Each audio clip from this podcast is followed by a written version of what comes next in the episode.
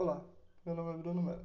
Dando continuidade ao podcast número 1, em que falei um pouco do e-book, hoje vou falar da ideia central que o mesmo foi construído. Como você já sabe, o estopim foi através de um acidente motociclístico, em que aproveitei o ensejo para entrar em uma rota de crescimento pessoal e demonstro todas as minhas percepções no e-book desse período, que não é fácil. Entretanto, desde o momento que acordei no chão e vi meus pés, decidi que não faria daquilo um problema mas o ponto de partida para melhorar. Não sei se você acredita em segundas oportunidades, mas aquela foi a minha. Muitos iriam ver isso como um problema enorme, sem solução e acabariam sendo sucumbidos pela depressão. Eu entendo que ficar sem andar por 3 a 5 meses e ter que reaprender pode ser assustador. Imagina que você volta a ser totalmente dependente de outras pessoas Ainda vem algumas pessoas para corroborar e já dizer que você é deficiente, que irá se aposentar, que não será da mesma forma. As piadas por vezes incomodam, junto a toda essa negatividade. Mas quero te dizer que ligue o foda-se. Se você também passou por um momento ruim, seja físico ou psicológico, não deixe as pessoas te definirem. Olhe no espelho e veja o que você enxerga. Sente-se bem com a pessoa que você está vendo. Então siga em frente. Não é o que você quer? Mude.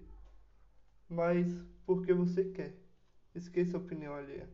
A vida é muito curta para vivermos infelizes. Então te recomendo ser feliz. Outro ponto que bati muito na tecla foi o de piloto automático. Mas o que vem a ser isso?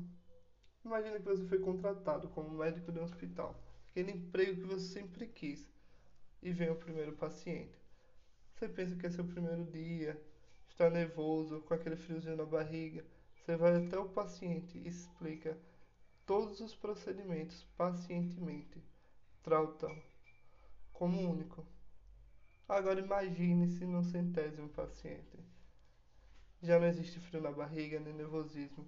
E o paciente chega e você simplesmente não trata mais da mesma forma. Porque ele é só mais um, é o centésimo. Fazer aquilo virou rotina. Não há nada especial. Agora coloque-se no lugar do paciente. Se ele pudesse escolher para qual versão sua vai voltar, você acha que seria qual? Temos a mania de achar a rotina ruim e ligamos o piloto automático. Entretanto, esquecemos que para você é só mais um paciente, mas para ele é o paciente. Não podemos deixar o relacionamento humano acabar. Tratar o outro com respeito é um dever.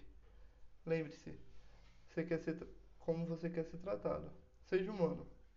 Para finalizar, a intenção é fazer o leitor mudar de seu ponto de vista sobre a grande oportunidade que é a vida.